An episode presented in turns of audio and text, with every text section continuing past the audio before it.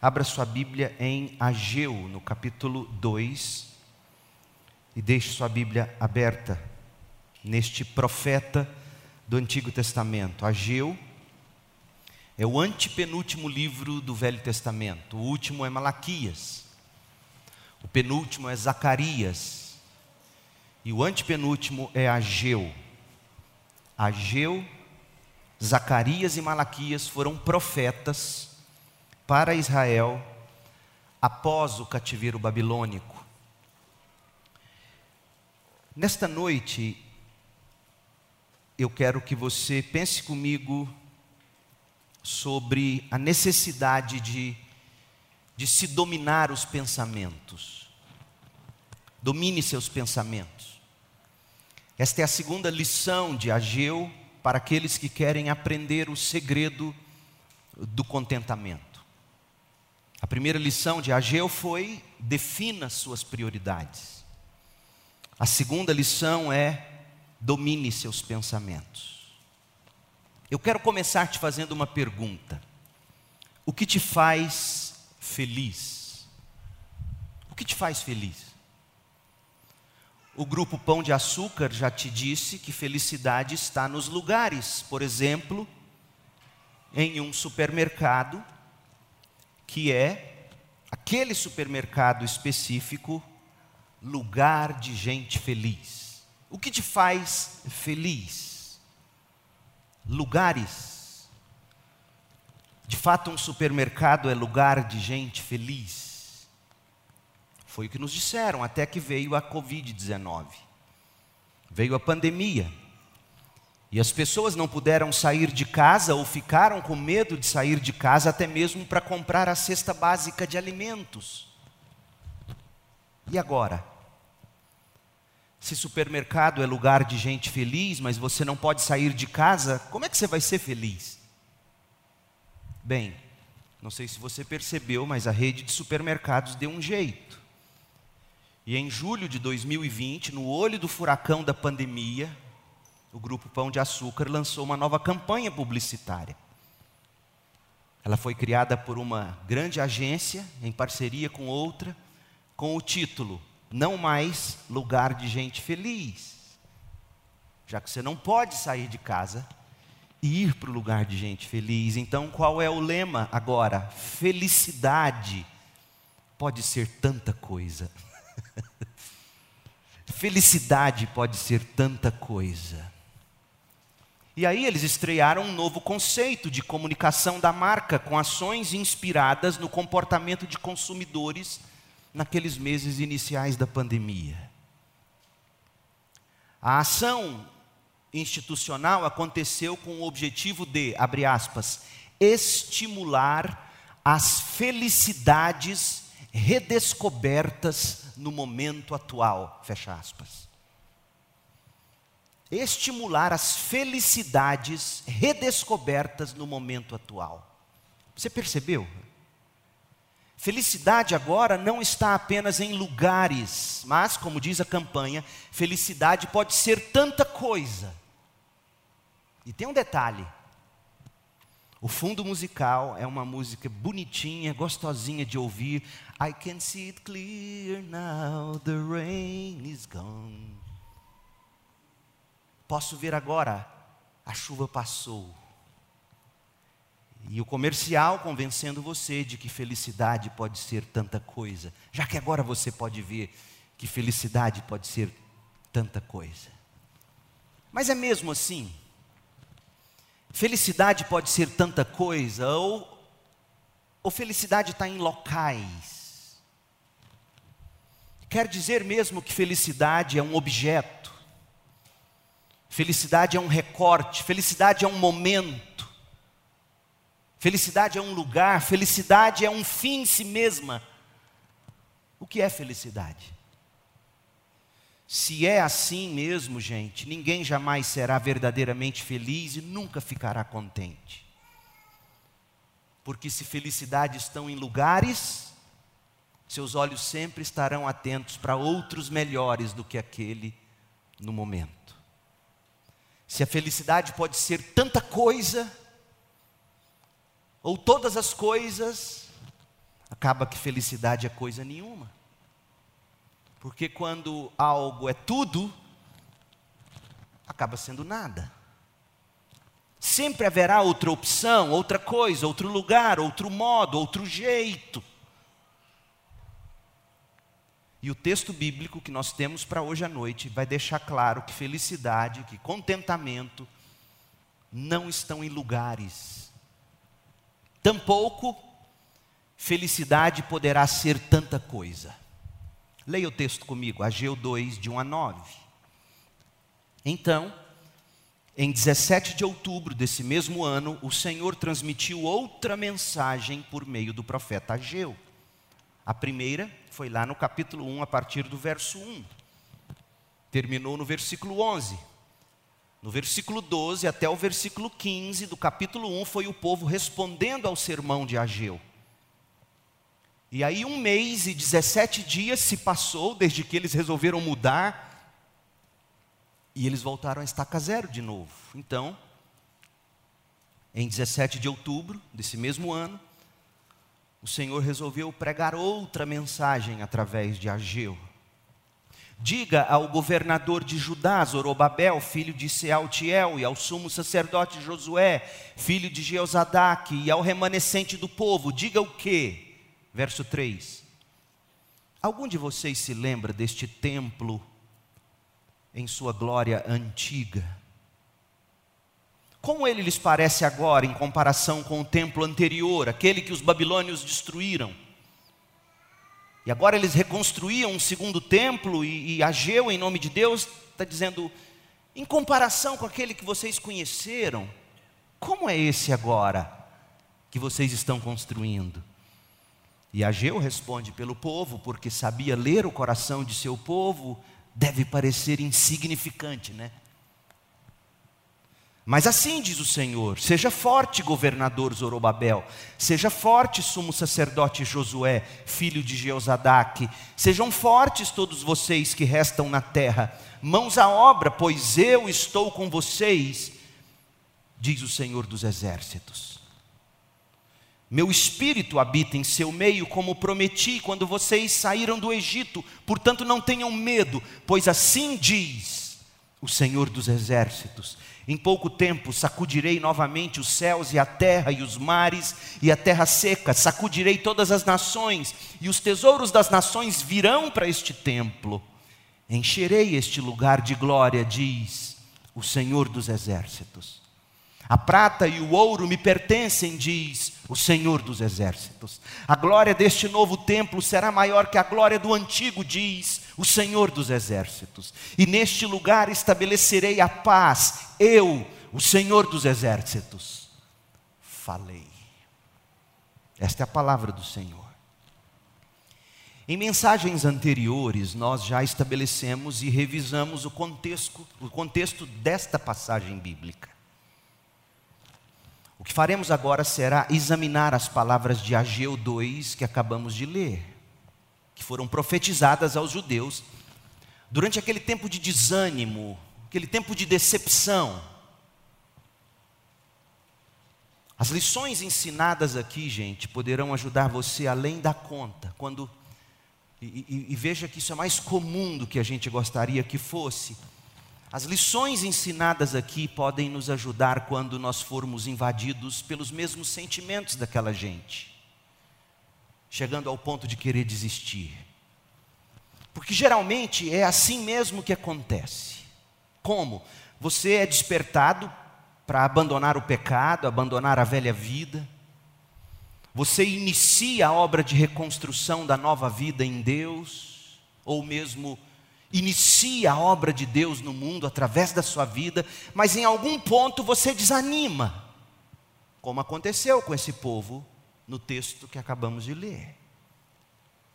E quando vier o desânimo, e quando vier a decepção, e quando bater de novo o descontentamento, o que fazer? A lição é simples, mas ela é trabalhosa. A lição é: domine seus pensamentos mas nós estamos nos adiantando, vamos, vamos por etapas. Gente, todo sentimento, Todo comportamento tem uma causa. Nada acontece no vácuo. Nada acontece sem um motivo qualquer. O nosso texto nos informa que para aqueles repatriados, aqueles que foram liberados para deixar a Babilônia ou a Pérsia e voltar para Jerusalém, para esses repatriados dos dias de Ageu, as razões para tamanho desencorajamento giravam em torno de memórias. Memórias do passado. Memórias podem ser uma bênção, mas memórias podem ser também uma grande maldição. Memórias nostálgicas, memórias melancólicas sobre os bons e velhos tempos, quando aquele lugar era um lugar de gente feliz, com o grande templo construído por Salomão. Ah, esse lugar já foi bonito. Ah, esse lugar já foi glorioso. Ah, esse lugar já foi grandioso. Gente do mundo inteiro veio contemplar esse lugar. Até a rainha de Sabá veio visitar Salomão em toda a sua glória, quando este primeiro e grande e magnífico templo estava em pé, mas agora, olha para esse que a gente está construindo, olha que pequenininho. Oh, meu povo, lembranças podem ser uma bênção, mas também podem ser maldição. Olhando para o passado, aqueles judeus eram culpados de essencialmente vincular felicidade ao local.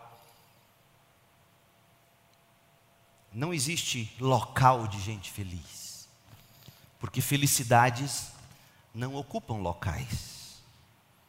Consequentemente, aquela gente estava sendo culpada de se concentrar no negativo, na tragédia. Uma vez que o suntuoso e, periférico tinha virado coisa coisa do passado, e eles estavam desprezando tudo de positivo que Deus estava fazendo na vida deles naquele momento, e eles estavam desprezando também tudo que Deus faria a partir daquele momento, daquele pequeno recomeço. E mais importante, aquela gente estava descartando o que verdadeiramente importa: Deus, a presença de Deus. E por isso eu fiz questão de, na minha leitura bíblica do texto, enfatizar no tom da minha voz, as tantas vezes, em tão poucos versículos, apareceu a expressão: Senhor Deus dos exércitos, Deus dos exércitos, Senhor dos exércitos, Senhor dos exércitos, de novo e de novo e de novo, o povo estava negligenciando a presença do Deus Senhor dos exércitos. Desse modo, gente, para aquele povo, a memória era um fardo pesado demais. Como pode ser o seu caso hoje à noite. Memórias se tornaram fardos para você. A memória tinha se tornado maldição para aquela gente e na sua vida hoje pode ser que seja uma maldição. De que o povo se lembrava? É a primeira pergunta. O povo se lembrava do esplendor do templo de Salomão. Ageu sabia disso, pastor que era, discernindo a alma e o coração daquela gente, foi na raiz do problema e os indagou no verso 3, como lemos, leia de novo, Ageu 2:3. Aonde vocês se lembra deste templo e sua antiga glória? Essa pergunta revela o problema para eles. Sabe qual é o problema de vocês? Vocês estão se lembrando desse antigo templo em sua antiga glória de um modo errado. Como nós sabemos que Ageu estava dizendo isso, olha o que ele continua dizendo. Como o templo de agora lhes parece em comparação com o anterior? O problema de vocês é que vocês estão medindo o agora de Deus na vida de vocês à luz de outrora. E vocês sempre chegarão a uma conclusão: o agora é insignificante. De fato, gente, vamos, vamos ser justos: o Templo de Salomão era uma das grandes maravilhas do mundo, do mundo antigo. Sabe por que, que o Templo de Salomão não ficou entre as sete maravilhas do mundo? Talvez seria oito. Porque o Templo de Salomão foi destruído. Os babilônios destruíram. E aqui já tem uma lição para nós: Deus não está no negócio de manter maravilhas do mundo. O mundo é a grande maravilha dele. Esse templo de Salomão só não ficou eternizado porque os babilônios o destruíram por completo, tornaram ele em cacos e pó e levaram dele para Babilônia todos os seus tesouros. Agora, para você ter uma ideia de que templo era esse, abra em 1 Crônicas 29. 1 Crônicas 29, verso 2.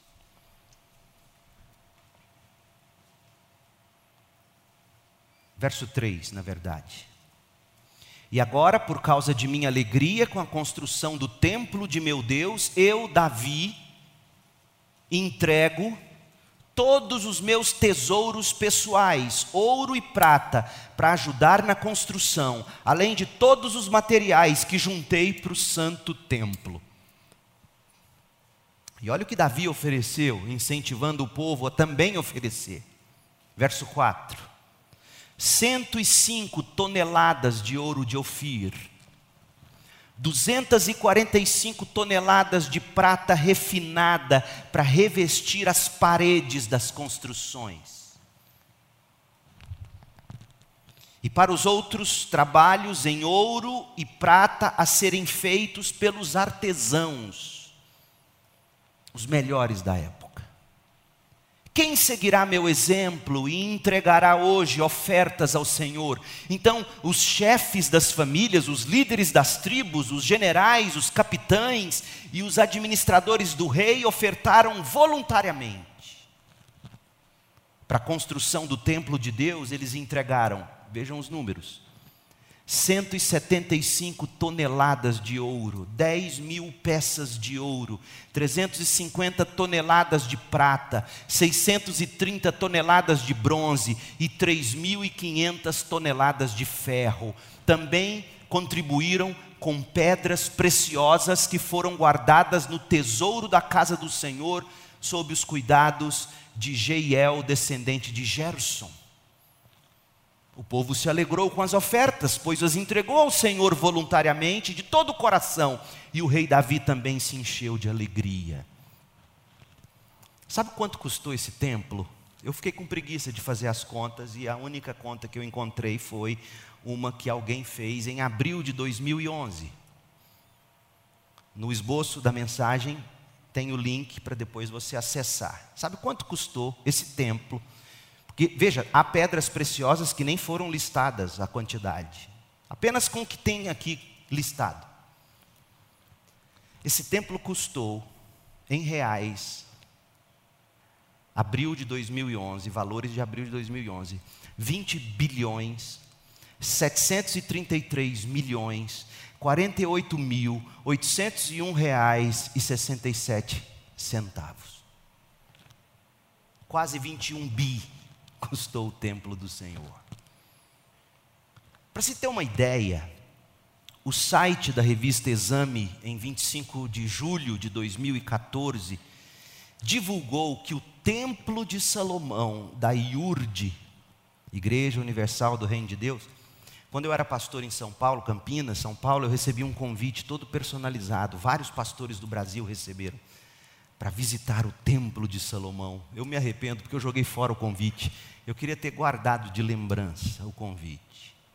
Sabe quanto custou o templo de Salomão? Da Yurde. Antes de eu te dizer quanto custou, é bom que você saiba que ele é o maior templo ou espaço religioso do país. É maior do que o templo ou o santuário nacional de Aparecida em São Paulo. Aparecida em São Paulo tem 23,3 mil metros quadrados de área construída. O templo de Salomão, da Iurde, tem 100 mil metros quadrados. A obra da Iurde durou quatro anos e custou 680 milhões de reais. Mas o templo original, o de Salomão, a preço de 2011, custou 21 bilhões de reais. De volta a Ageu. As mesmas pessoas que viram o templo de Salomão, glorioso, em todo o seu esplendor, essa mesma gente, mais velhos, 50 anos depois, talvez foram para a Babilônia quando estavam na casa dos 20, talvez dos 30, talvez adolescentes, pré-adolescentes, essas mesmas pessoas que viram o glorioso templo de Salomão, olhavam agora para aquele templo que eles estavam construindo, e aquilo tudo parecia aos olhos deles uma grande humilhação.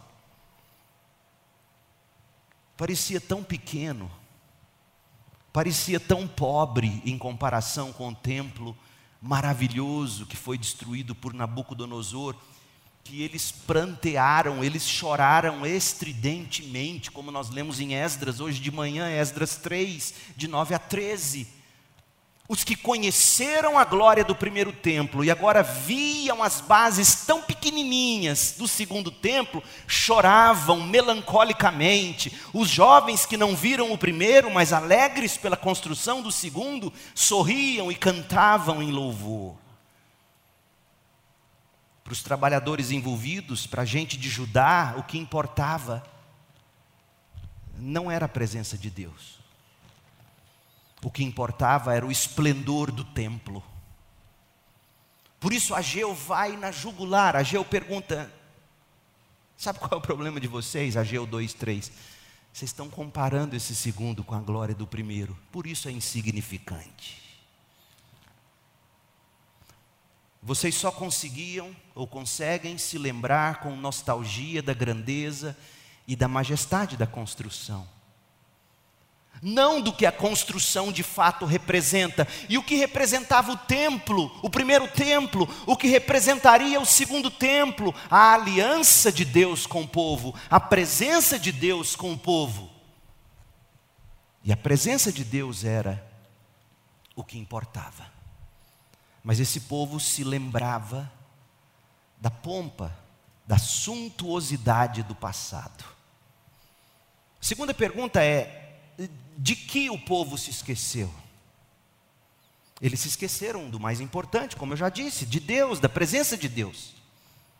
Agora, gente, não que Deus não estivesse com eles no primeiro templo. Deus estava lá no primeiro templo. Deus esteve lá até o momento em que levantou e enviou a Babilônia para expatriar, para levar o povo em exílio. Mas Deus também estava com o povo naquele segundo templo, assim como esteve no primeiro.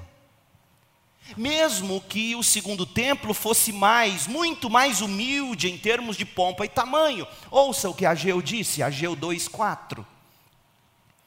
Mas assim diz o Senhor. Esse mas do verso 4 eu leio na NVT. Esse mas é um contraste com o que ele acabou de dizer no verso 3. No verso 3, Ageu colocou palavras, palavras certas nos lábios das pessoas a quem ele levantou a pergunta. Olha, a gente está achando esse segundo templo insignificante. Aí vem o verso 4.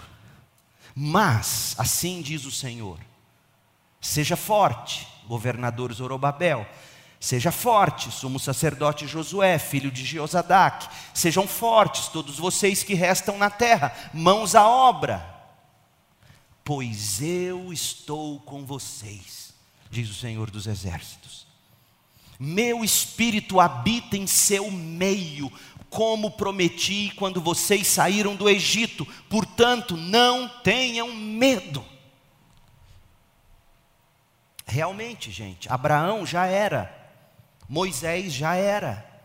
Josué já era, Davi já era, Salomão já era, e o grande e glorioso primeiro templo também já era. Mas o Espírito de Deus nunca deixou de estar com seu povo, o seu remanescente fiel. Deus esteve com o povo, inclusive lá na Babilônia. Pergunte aos profetas que estiveram com Israel na Babilônia. Pergunte a Ezequiel, pergunte a Daniel e veja como Deus esteve presente com eles. Ezequiel é um dos profetas que mais fala do Espírito de Deus. Daniel provou da presença de Deus até em cova de leões, lá na Babilônia. Sadraque, Mesaque, Abednego, lançados na fornalha de fogo, teve ninguém menos do que o Filho eterno de Deus com eles naquela fornalha. Deus nunca abandonou o seu remanescente fiel. E assim como Deus habitou no grande e esplendoroso templo de Salomão, ele também habitaria no pequeno templo que Zorobabel estava liderando de fato, ouçam, ouçam as palavras do profeta Zacarias, contemporâneo de Ageu, diga-se de passagem. Zacarias 4, verso 8. Olha o que de fato importa. Zacarias 4, 8 a 10. Depois, recebi outra mensagem do Senhor, diz Zacarias. Zorobabel lançou os alicerces deste segundo templo e Zorobabel o completará. Então vocês saberão que o Senhor dos exércitos, a mesma expressão que a G usa, o Senhor dos exércitos me enviou. E aí vem uma palavra contundente: não desprezem os começos humildes, não desprezem os pequenos começos pois o Senhor se alegra ao ver a obra começar, ao ver o prumo na mão de Zorobabel. E quantas vezes a gente despreza as pequenas coisas que Deus está fazendo?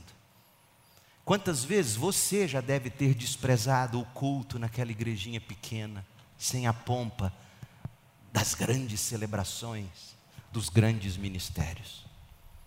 Porque o que importa para Deus é Ele estar no negócio. Trocando em miúdos o que Zacarias disse, o que para os olhos dos homens era insignificante, era pequeno, como Ageu disse, que eles estavam enxergando, Ageu 2,3, o que para os olhos dos homens parece insignificante, para Deus, era a maneira de Deus fazer sua obra acontecer pelo Espírito. Porque Deus não divide a glória dele com ninguém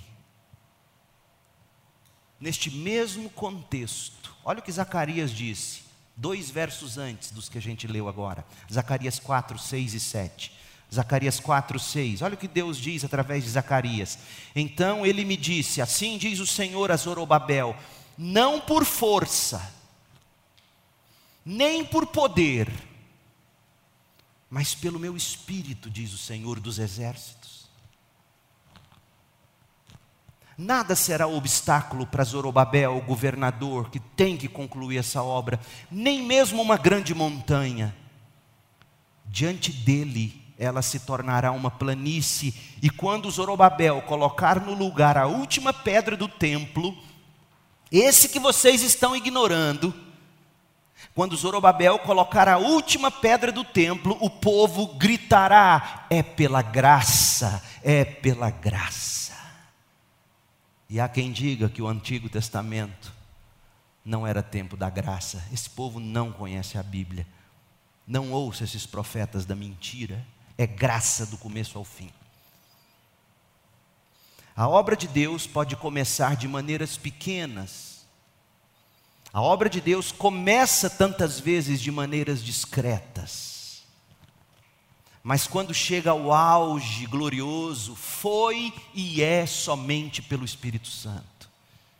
E é pela graça soberana de Deus que essas coisas acontecem. Aliás, quando Jesus resolve descrever o reino de Deus, você se lembra como ele descreve? ele sempre descreveu nas parábolas do reino, em Mateus 13, Jesus sempre descreveu o reino de Deus como tendo um pequeno e insignificante começo aos olhos dos homens. Ele vai dizer que o reino de Deus é como um fermento que ninguém vê, mas que colocado na massa, em pequena quantidade, leveda toda a massa. Mas ele diz algo tremendo, Mateus 13, 31 e 32. Então Jesus contou outra parábola: o reino dos céus é como a semente de mostarda.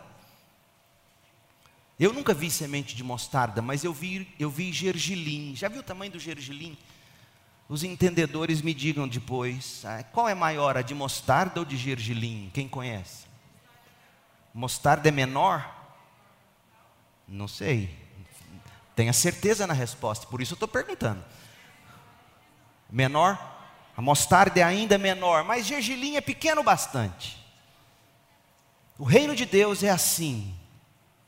E aí você semeia num campo, pequeno, insignificante, a olhos nu, nus, quase imperceptível. É a menor de todas as sementes, mas se torna a maior das hortaliças, cresce até se transformar em árvore, e vêm as aves e fazem ninho em seus galhos, cresce tanto que serve de ninho para abençoar os passarinhos. Se não for pelo Espírito Santo, Deus vai abominar a obra. Sabe por quê? Porque ele não será glorificado. Portanto, gente, menor, melhor que seja pequeno, melhor que seja desprezível aos olhos humanos, mas pelo Espírito. Por isso, nós não fazemos questão, e Orlando sabe disso, Orlando está na mesma página que eu, não fazemos questão que, que se toque aqui na frente, que se cante aqui na frente, só porque toca bem ou canta bem, mas tem uma vida torta, gente de vida torta, a gente vai eliminando daqui da frente. Porque para Deus não é a pompa da bela voz, apesar de, de Deus gostar de qualidade. Não é a pompa dos grandes e belos instrumentos Melhor que seja pequeno, melhor que seja desprezível aos olhos humanos, mas pelo Espírito, obra da graça soberana, do que pomposo, grandioso, mas na carne, para a glória do homem. A história da morte de Uzá, parceiro de Aiô, quando Davi transportava a arca de volta para Jerusalém, é um exemplo do que a gente está dizendo, segundo Samuel 6, 1 Crônicas 13 não é de qualquer jeito. Você não vai metendo a mão nas coisas de Deus de qualquer jeito, mesmo que bem intencionado. Meu povo, o que mais importa para Deus é a presença de Deus e o jeito de Deus. Não é a pompa dos homens. O que mais importa é que seja no espírito e não na carne. Eu gosto do contraponto que o autor de Hebreus faz em Hebreus 13, 5. Hebreus 13, 5 diz: Não amem o dinheiro, parem de amar o dinheiro. Estejam satisfeitos com o que vocês têm. E aí vem o contraponto. Vem a maneira de você parar de amar o dinheiro, vem a maneira de você manter-se contente com o que você tem, seja muito, seja pouco. Qual é o antídoto? O autor continua, porque Deus disse: não o deixarei, jamais o abandonarei. Não é interessante que o antídoto bíblico para você parar de amar o dinheiro é saber que Deus está com você e desfrutar dessa comunhão com Deus. Esse é o ponto ter Deus como seu grande companheiro. Não o deixarei, jamais o abandonarei. Quem toma consciência disso, consciência das coisas do alto em Cristo que nós temos, não ama o dinheiro, usa o dinheiro. Usa o dinheiro para si, óbvio, mas usa o dinheiro para abençoar os outros.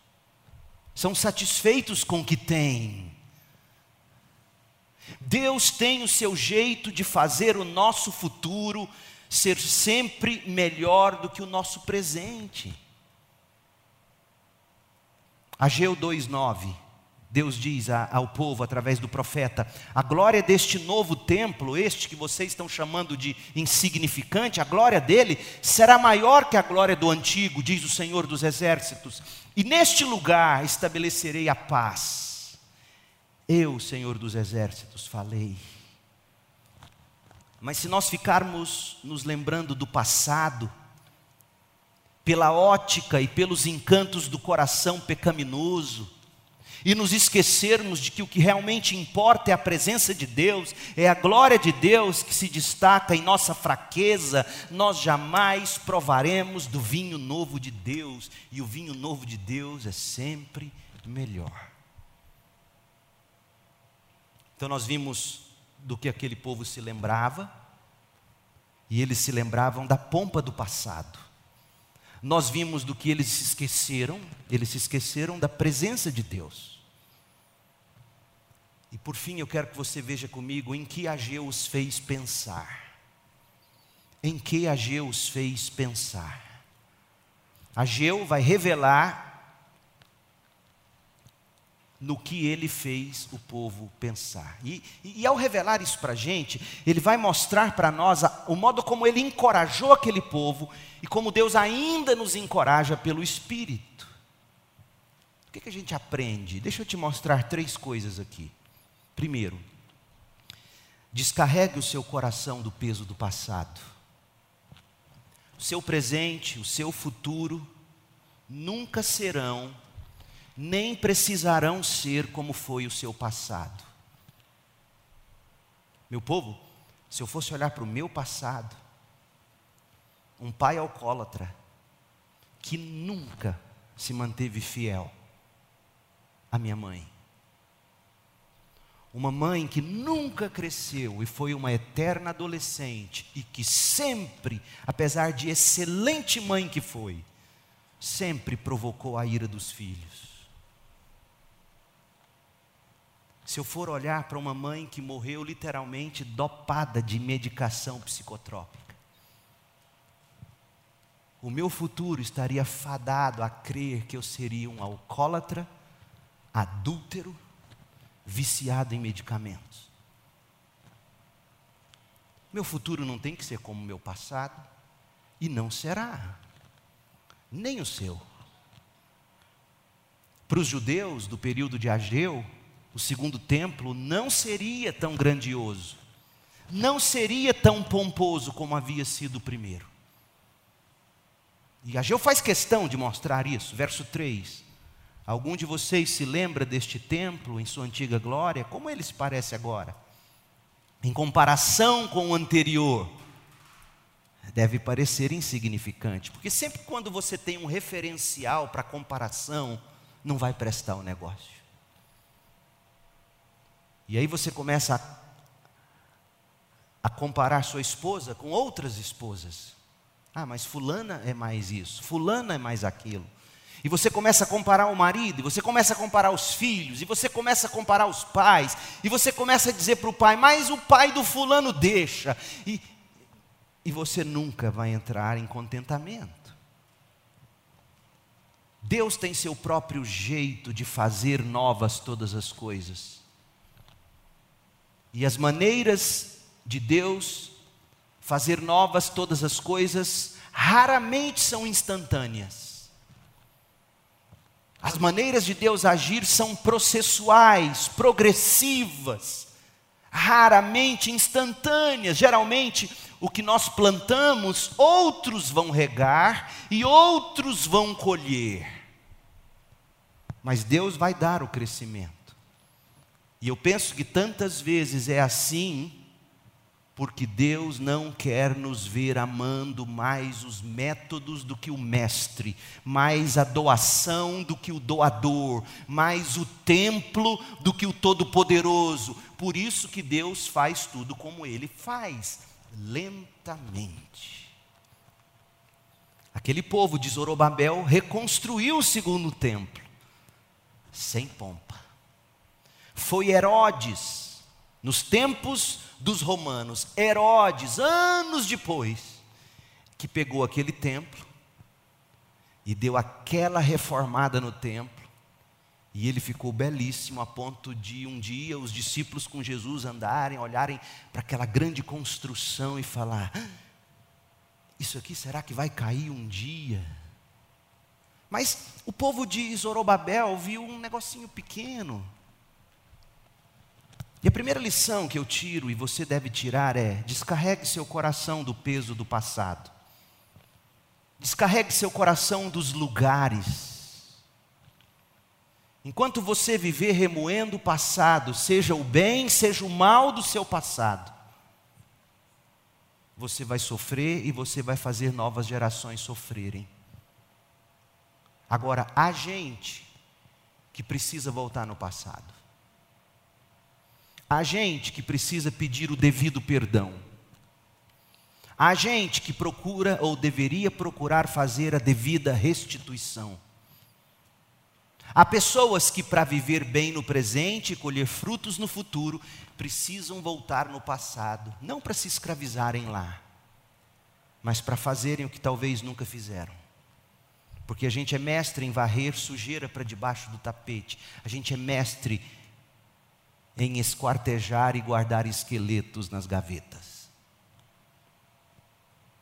Há pessoas, talvez você que me ouça, precisará voltar ao passado e, e fazer do jeito certo. E pedir o devido perdão, olhando no olho, com amor, com sinceridade, sem hipocrisia, e devolver e restituir. Mas o passado não pode ser o seu senhor. Sobretudo agora eu digo para vítimas: pessoas pecam contra nós, pessoas abusam de nós. Talvez você tenha sido abusado, abusada. Se quem te abusou não voltou no passado para tratar como deveria ser, saiba, Deus cuidará dele ou dela. Mas você não pode viver no passado. Você não pode deixar o passado escravizar você. Para a glória de Deus e para a sua saúde espiritual, física, mental. Então, hoje à noite, olhando para essa história, eu digo para você: deixe para trás aquele sonho do passado, aquele sonho que você nunca conseguiu realizar. Diga, Deus, eu sonhei, mas não consegui, tudo bem, abro mão. Aquele ideal antigo, aquele plano de outrora, as expectativas de desde sempre, Deixa isso para lá. Foque no hoje, no que Deus está te ensinando hoje. Enterre suas más lembranças. Descarregue seu coração do passado. Olhe para o Senhor dos Exércitos. Porque essa pergunta retórica de Ageu 2:3 é para dizer o seguinte: enquanto vocês ficarem olhando para o que Deus está fazendo hoje e trazendo o passado como comparação, vocês acharão que o que Deus está fazendo hoje é insignificante. Descarregue o seu coração do peso do passado.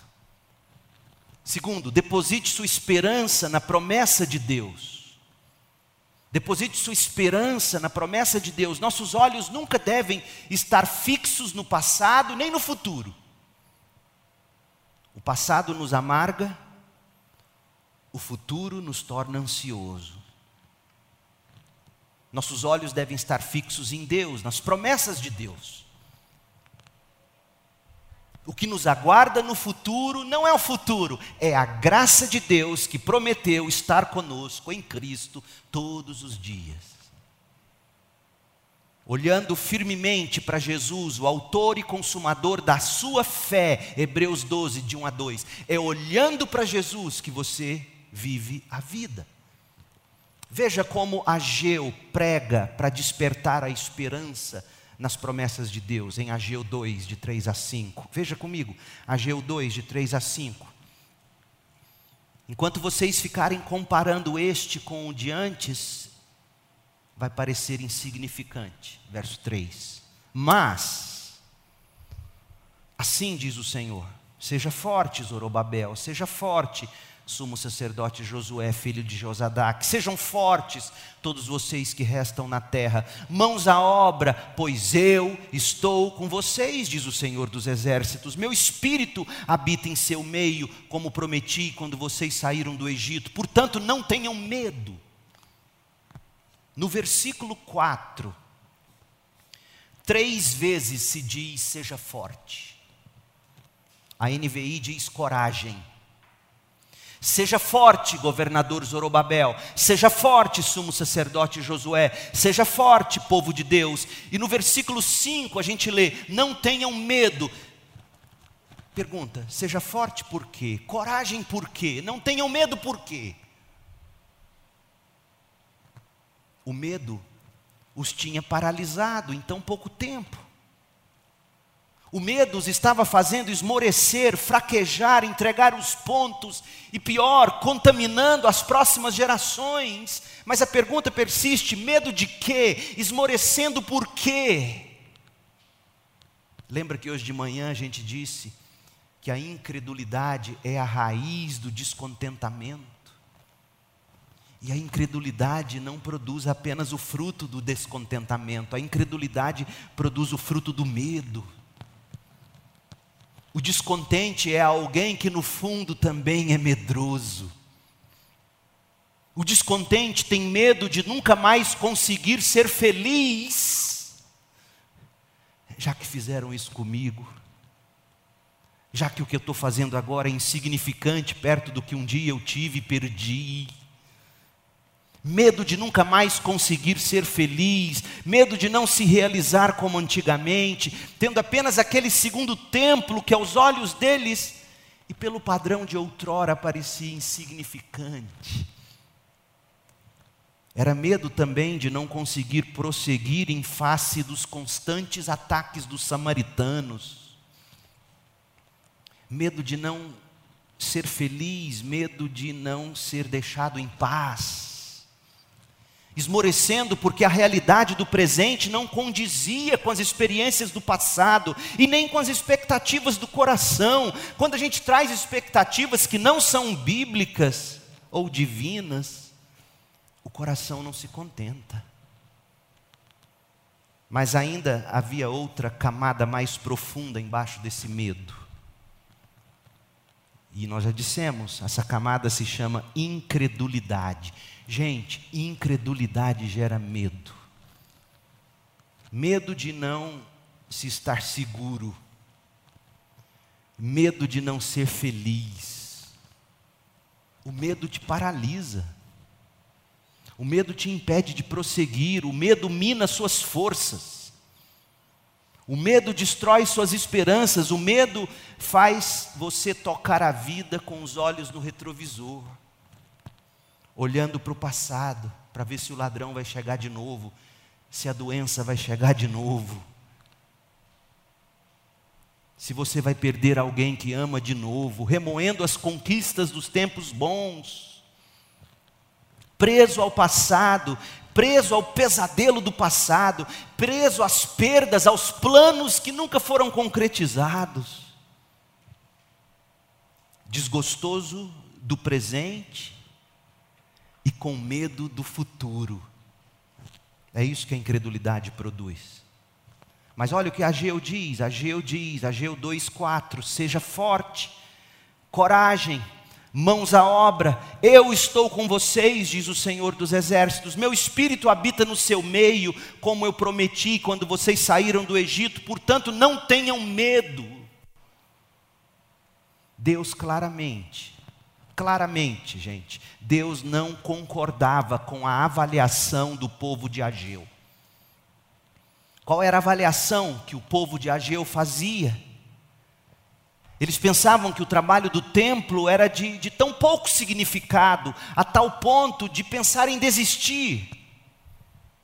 Por outro lado, Deus pensava bem diferente, a tal ponto de dizer: seja forte, coragem, não tenham medo, prossigam, trabalhem. E Deus dá duas razões para discordar do povo de Ageu. Por que, que aquela gente deveria continuar? Por que nós devemos perseverar? Deus diz que eles deveriam ser fortes, Deus diz que eles deveriam ter coragem, não temer e avançar, porque Deus estava com eles. Meu povo, o valor de um trabalho aumenta com a dignidade e o prestígio das pessoas que estão dispostas a fazer o trabalho, que estão do nosso lado, trabalhando com a gente. Então, como é que aquele povo poderia menosprezar aquela obra quando Deus mesmo estava dizendo: Eu estou nela com vocês? Como é que vocês podem dizer que isso é insignificante se eu estou aqui com as mangas dobradas trabalhando com vocês? Se Deus está na obra, não importa o que os olhos vejam. Se Deus está agindo na segunda igreja batista em Goiânia, não importa se nós não temos o mais belo dos templos, o louvor mais agradável. Como é que você pode dizer de algo em que Deus está presente, agindo? Isso vale para a sua vida como um todo. Não chame de insignificante aquela obra na qual Deus prometeu estar e está com você. Não chame a maternidade de insignificante. Tem mulheres deixando de ser mulher e mãe porque acham insignificante. E Deus diz: não, essa é a missão que eu dou para você ser a melhor mãe do mundo. Então, mãe, você abandonou o trabalho porque não conseguiu conciliar, você não tem conseguido trabalhar, entre aspas, se realizar profissionalmente. Não chame sua vida de insignificante, porque Deus está nessa maternidade. Não chame as rotinas domésticas ou do dia a dia as rotinas do seu dia de estudos, do seu dia de trabalho, não chame de insignificante, porque Deus te chamou para fazer isso e prometeu estar com você. Como nós somos capazes, isso é de temer. Como é que eu sou capaz de chamar de insignificante aquilo para o que Deus me chamou para fazer e mais está comigo fazendo? Não é insignificante, povo de Ageu, não é insignificante, crentes a maternidade não é insignificante. Insignificante é você trocar o que Deus chama para você fazer em primeiro lugar em nome de realização. Isso é insignificante. O que será de maior valor? Chegar diante de Deus um dia e dizer: Deus, eu abri mão de casamento, de filhos, mas ó, eu te entrego essa carreira de sucesso. Ou você dizer, Deus, eu abri mão de carreira, de sucesso, te entrego aqui o que eu pude fazer como mãe, como pai. Entrego aqui os meus discípulos que eu fiz para o Senhor. Entrego aqui a vida dedicada naquelas coisas que o mundo chama de insignificante. Fazer discípulos, dar bom testemunho, ser o maior dos servos, ajudar os que mais precisam, socorrer, abençoar. O mundo chama isso de insignificante, e quando a gente faz alguma boa ação, para não ficar tão feio assim, a gente faz selfie e posta no stories, porque a gente quer os louros e os louvores dos homens. Não chame de insignificante o que Deus chama de minha obra na sua vida e através dela. Há valor no trabalho secular, há valor numa mulher que trabalha e serve, mas ela não pode fazer isso em detrimento do que é de fato o grande chamado dela. Não chame de insignificante as pequenas mudanças, os pequenos começos. Você começa, você tenta mudar e você tropeça e cai, e você acha que não vai conseguir, até que você diz: Você quer saber? Eu vou deixar. Não! Não despreze os pequenos começos. Mas veja, primeira coisa que Ageu diz: Eu discordo de vocês quando vocês dizem que é insignificante. E sabe por que, que eu discordo? Porque eu estou nesse negócio. E se eu estou nesse negócio, não é insignificante. Se eu estou na CIB, não é insignificante essa igreja. Não é insignificante você fazer discípulos. Não é insignificante você dar testemunho. Não é insignificante você deixar de querer ganhar o mundo sob risco de perder sua alma. Não é insignificante. Porque Deus está nesse negócio. Mas a segunda coisa, para Deus discordar, não é que eu estou apenas do seu lado e nesse negócio, eu estou em vocês pelo meu espírito. É isso que ele diz. Ageu 2:5 Meu espírito habita em seu meio, como prometi quando vocês saíram do Egito. Portanto, não tenham medo. Gente, essa operação interna do espírito fica ainda mais clara no capítulo 1. Lá no capítulo 1, no versículo 13, Deus diz: Então Ageu, o mensageiro do Senhor, transmitiu ao povo esta mensagem do Senhor: Estou com vocês, diz o Senhor, e o Senhor deu ânimo ao governador de Judá. Mas sabe o que diz a Almeida, revista e atualizada nessa versão, e aqui a NVT errou? A Ara acertou, despertou o espírito do governador de Judá. Deus habitando nele, despertando o espírito de Zorobabel, despertando o espírito de, do sacerdote, do sumo sacerdote Josué, despertando o espírito do remanescente do povo. E eles começaram a trabalhar na casa de Deus, o Senhor dos exércitos. Meu povo, se pedirmos e crermos nele, Deus não apenas trabalhará conosco, mas trabalhará e agirá em nós, para despertar o nosso espírito e nos dar o coração para aquele trabalho que a gente chama de insignificante. Clame a Deus. Deus, eu acho insignificante a rotina mas é na rotina que as coisas acontecem. Jesus Cristo, você já parou para pensar? O Filho eterno de Deus que se fez carne, habitou entre nós, começa o ministério dele com 30 anos de idade ministério público.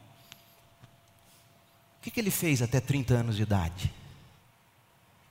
Viveu a insignificância dos olhos humanos, a insignificância da rotina como um filho arrimo de família que trabalhou para sustentar a mãe, a casa, marceneiro.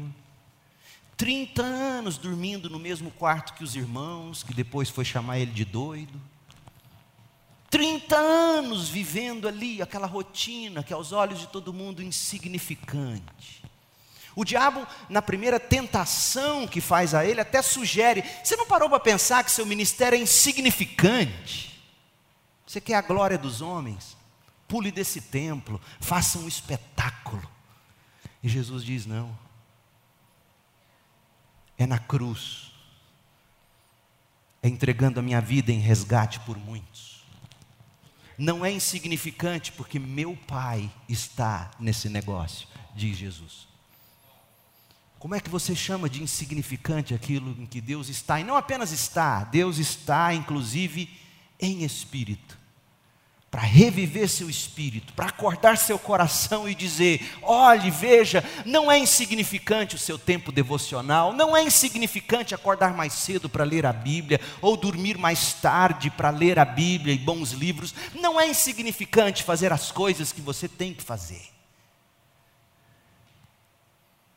Então Deus diz: olha, eu discordo de vocês, não é insignificante porque eu estou nisso não é insignificante, porque o meu espírito está em vocês para incitar seu coração, seu espírito. Mas, mas Deus vai além. No versículo 5, você se lembra o que ele diz? Ageu 2,5. Meu espírito habita em seu meio, como prometi quando vocês saíram do Egito. Uai. Por que, que Deus traz essa ideia de presença dele com aquele povo, do mesmo modo que Deus esteve com o povo quando o povo saiu do Egito. Em primeiro lugar, óbvio, para dizer que o que estava acontecendo no momento histórico de Israel era um segundo êxodo. Mas em segundo lugar, e tão importante quanto, era para dizer: vocês não precisam temer. Vocês lembram o que, eu fiz quando eu tirei meu povo do Egito? Vocês lembram que eu abri, rasguei o mar vermelho e o povo atravessou em terra seca. Vocês se lembram, Êxodo 19, 4? Vocês viram o que eu fiz com os egípcios, e eu carreguei vocês nas costas, sobre as minhas asas, como a águia carrega os seus filhotes. Em outras palavras, do mesmo modo que eu rasguei o mar vermelho, carreguei vocês no colo, coloquei vocês na terra prometida, eu estou aqui cuidando de vocês, então eu discordo, não é insignificante, eu estou com vocês com o mesmo poder, o problema é o referencial de vocês. Corações cheios de cobiça, eu vou usar todo o meu poder divino, como eu fiz no Êxodo, para ajudar vocês, para fortalecer vocês. Então, coragem, trabalhem, não temam. Oh, meu povo, a solução para o seu descontentamento, primeiro, é, é descarregar o passado. Paradigmas, comparações, sepultar as más lembranças mas em segundo lugar é você colocar os olhos nas promessas de Deus. Eu estou com vocês, eu estou em vocês, eu estou nesse negócio com o mesmo poder que eu estive quando eu tirei o povo do Egito. Agora o que Deus faz? A gente não conhece a Bíblia, a gente não lê a Bíblia como deveria. Mas o judeu, quando estava lendo aqui Ageu 2, de 3 a 5, sabia de onde o profeta Ageu estava tirando suas palavras. Olha o que o profeta Ageu diz, Ageu 2,5. Primeiro ele vai dizer no verso, no verso 4: sejam fortes, quatro vezes, sejam fortes, coragem, não tenham medo, mãos a obras. E, e no verso 5: meu espírito habita em seu meio, como prometi quando vocês saíram do Egito, portanto não tenham medo. Reconstruam esse segundo templo. Você sabia que essas palavras são praticamente as mesmas palavras que Davi disse a Salomão quando Salomão construiu o primeiro templo? Olha o que diz 1 Crônicas 28. 1 Crônicas 28, 19. Davi disse a Salomão: Todos os detalhes dessas plantas me foram escritos sob a direção do Senhor. E continuou: Seja forte corajoso, faça o trabalho. As mesmas palavras de Ageu. Não tenha medo, não desanime, pois o Senhor Deus, meu Deus, está com você, Ele não o deixará, nem o abandonará durante toda a construção do templo do Senhor. Meu povo, a implicação dessa semelhança é que o mesmo Deus que trabalhou com Salomão, em Salomão, através de Salomão, trabalharia com aquele povo, naquele povo e através daquele povo e também em você. Tenham coragem trabalhem na obra do templo, eu estou com vocês. Primeiro templo foi assim, segundo templo foi assim. E qual é o terceiro templo? Tem gente achando que ainda vai ter templo construído lá em Jerusalém. Tem gente vivendo disso até hoje. Pode até ter, mas esse não é o terceiro templo. O terceiro templo é a igreja que está sendo construída. Nós somos pedras vivas desse templo. E nós somos chamados a construir essa igreja. E como é que a gente constrói essa igreja? Jesus diz como a gente constrói essa igreja: fazendo discípulos, indo, fazendo discípulos. E agora você vai lembrar qual foi a promessa do Rei Jesus, quando ele deu a grande comissão: Eis que eu estou convosco, não tenham medo, vão, construam esse templo, façam discípulos. É a mesma promessa de Deus. Então não é insignificante você tirar uma hora, duas horas ou mais da sua semana, sentar com alguém que não é crente e falar de Jesus. Não é insignificante. Insignificante é a sua vida quando você não se põe nessa obra.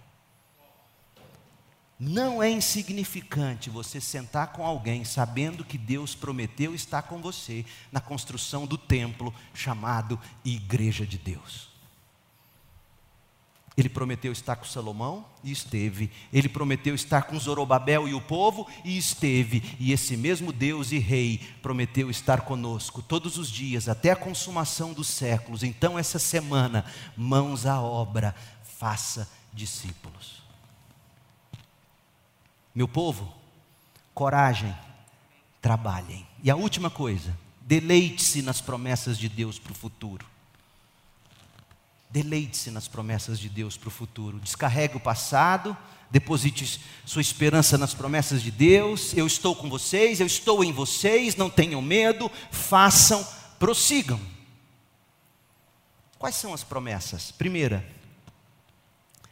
olha o que Deus revela no verso 6. Ele diz: Eu sou poderoso.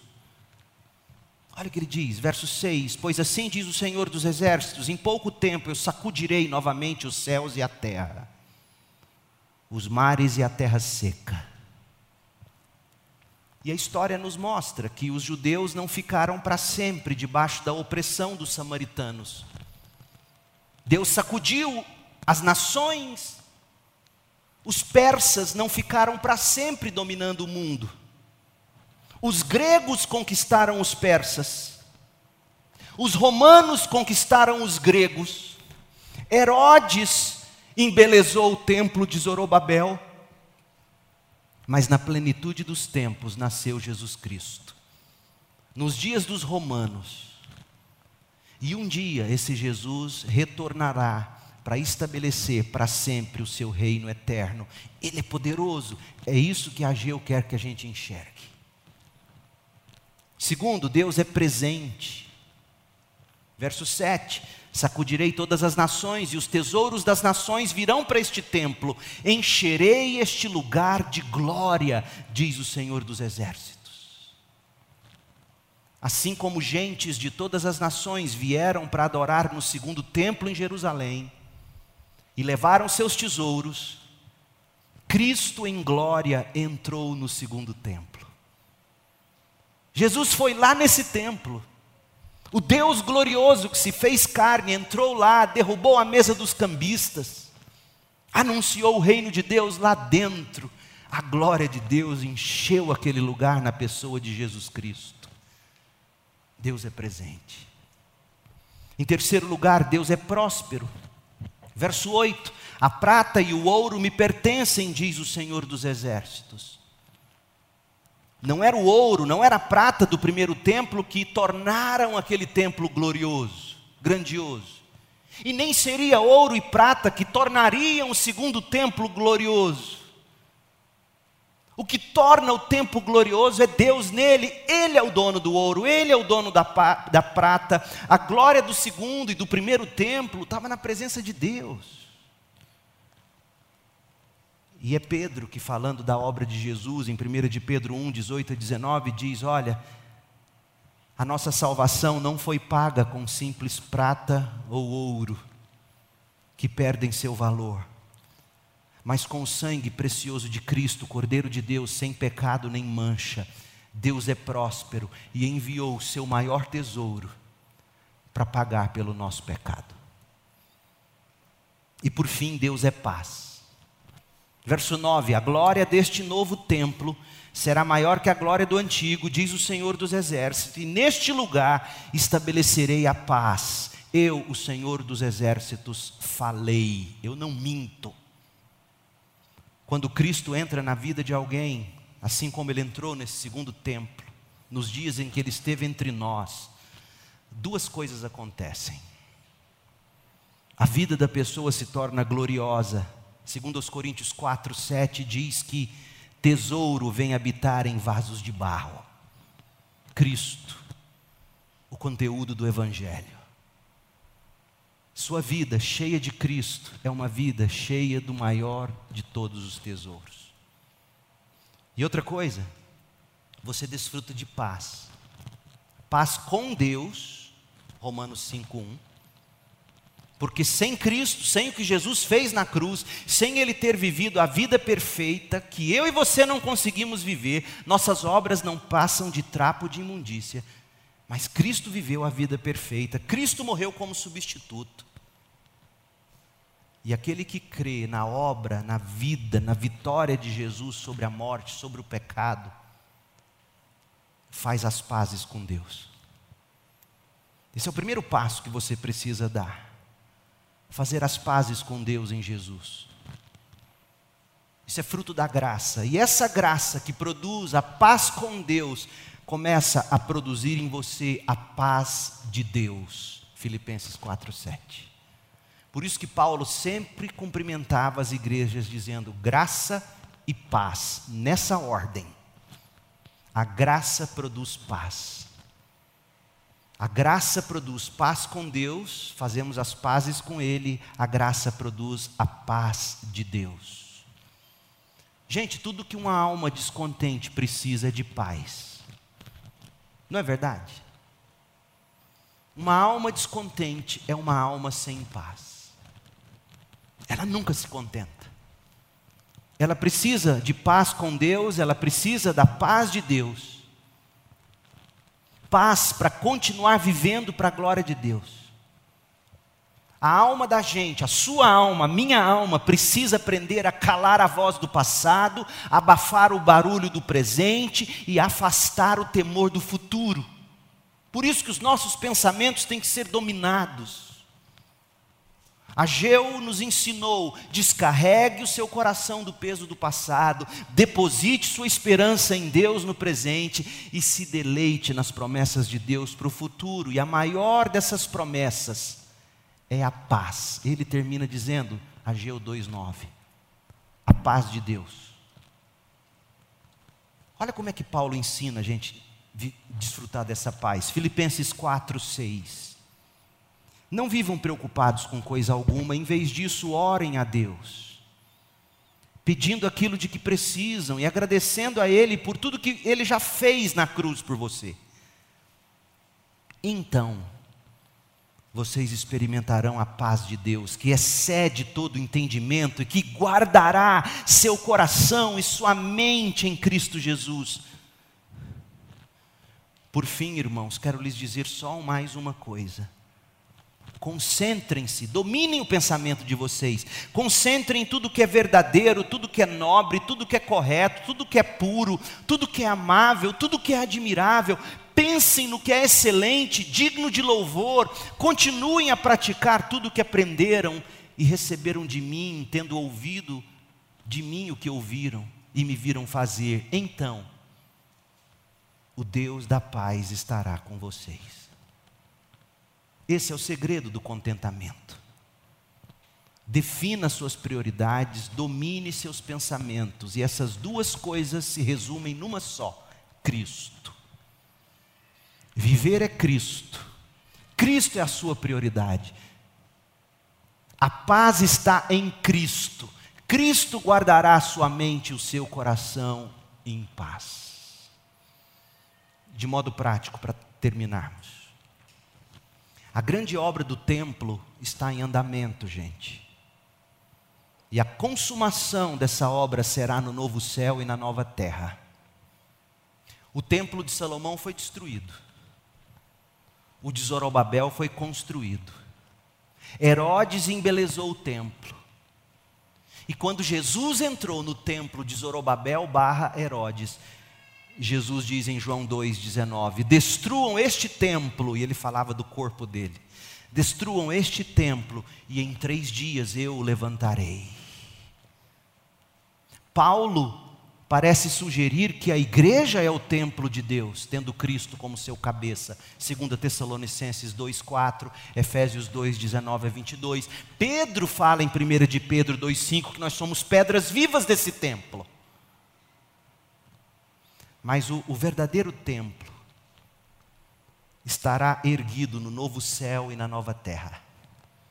O verdadeiro templo, Apocalipse 21, 22. Não vi templo algum na cidade que desceu do céu, pois o Senhor Deus, o Todo-Poderoso e o Cordeiro são seu templo. Mire-se, portanto, na glória que está por vir. E a grande obra do templo hoje, como eu disse, é fazer discípulos. Aquilo que de fato importa, tudo para o que Deus nos chama a fazer aos olhos do mundo e do nosso próprio coração, sempre vai parecer insignificante. É insignificante lutar pela santificação, é insignificante fazer discípulos, é insignificante batalhar pela restauração de relacionamentos quebrados pelo pecado, é insignificante trabalhar na edificação da igreja, é insignificante acordar cedo e vir ensinar menino na escola bíblica dominical. Essas coisas parecem insignificantes. Mas Deus, o mesmo Deus que disse estar com Salomão, com Zorobabel, disse para nós em Jesus: Eu estou com vocês, não temam, trabalhem, façam discípulos. E a gente precisa desse lugar para a igreja reunir. E a segunda aplicação que se faz é invista também nesse lugar. São seus dízimos e as suas ofertas que nos permitem ter um lugar agradável, aconchegante, com espaço suficiente, orçamento para mandarmos dinheiro para a Convenção Batista Goiana, que faz a obra dos batistas pelo Brasil e o mundo, missões nacionais, missões mundiais, ou seja, envolve também você ser dizimista, ofertante generoso, participante. Se alguém te perguntar por que você dá dízimo na sua igreja, primeiro, porque Deus diz que é assim, segundo, que através desse dízimo e dessa oferta, que a gente sustenta. Os pastores que nos pastoreiam, os missionários que estão pelo mundo, a estrutura da igreja que a gente precisa ter para receber as pessoas, e tanto, tanto mais, que tantas vezes não é feito porque falta orçamento. Nós estamos prestes a iniciar uma ampliação apenas aqui dessa nave, e não vai ficar nos meus cálculos ingênuos, menos de 500 mil uma ampliação dessa. Porque temos que depois acústica, bancos, preço de banco está um negócio impressionante. E nós precisamos, se quisermos fazer de acordo. Então, hoje à noite, a mensagem do Senhor para você de modo prático. Primeiro, envolva-se com o que é significante. O reino de Deus, a sua justiça, fazer discípulos, edificar pessoas com o Evangelho. Encontre alguém essa semana, leia a Bíblia com ele, fale de Jesus. Dominar seus pensamentos, enterrar seu passado colocar sua fé, sua esperança nas promessas de Deus, se deleitar no futuro glorioso que você tem prometido por Deus em Cristo. Mas você talvez diga, pastor, eu não consigo fazer nada disso. É verdade, eu também não. Por isso que esse texto é magnífico. Lembra Ageu 1, de 13 a 14, quando diz que o Espírito fez reviver e despertou o espírito do governador Zorobabel do sumo sacerdote, do povo, o espírito que inclinou o coração deles para aquela obra é o mesmo espírito que inclina o seu hoje. Então o que te falta hoje é você fechar os olhos e dizer: Deus, eu quero essa vida, mas eu não consigo. Parece tão insignificante para mim. Peça ao Espírito de Deus para reviver o seu espírito para que você tenha um coração novo, cheio dos planos de Deus, das prioridades de Deus e dos prazeres de Deus. Oremos. Pai, em nome de Jesus, que texto lindo, que história magnífica é esta na tua palavra. Nós precisamos do Senhor, nós precisamos desse Espírito Ó oh, Santo Espírito de Deus, venha e faça reviver corações mortos. Ó oh, Santo Espírito de Deus, venha e, e estimule, incite corações apáticos. Não nos deixe sair daqui com a ideia de que é insignificante a obra do Senhor. Não é. Ó oh Deus, só o teu espírito pode operar esse milagre. Só o teu espírito. Faça de nós essa gente de espírito revivido, no Senhor, em Cristo Jesus, espírito pronto para fazer discípulos, buscar a santificação, sem a qual ninguém te verá, ó Senhor Deus dos exércitos. Espírito para esta obra, para este trabalho, para o ministério desta igreja. Espírito para o que o Senhor está fazendo no mundo e ainda poderá fazer através de nós. Nós oramos, certos de que o Senhor pode e faz muito mais do que pedimos ou pensamos, conforme o teu poder que opera em nós. Ó Espírito de Deus, salve vidas, santifique vidas e sacie a nossa vida em Jesus. Em nome de quem oramos. Amém.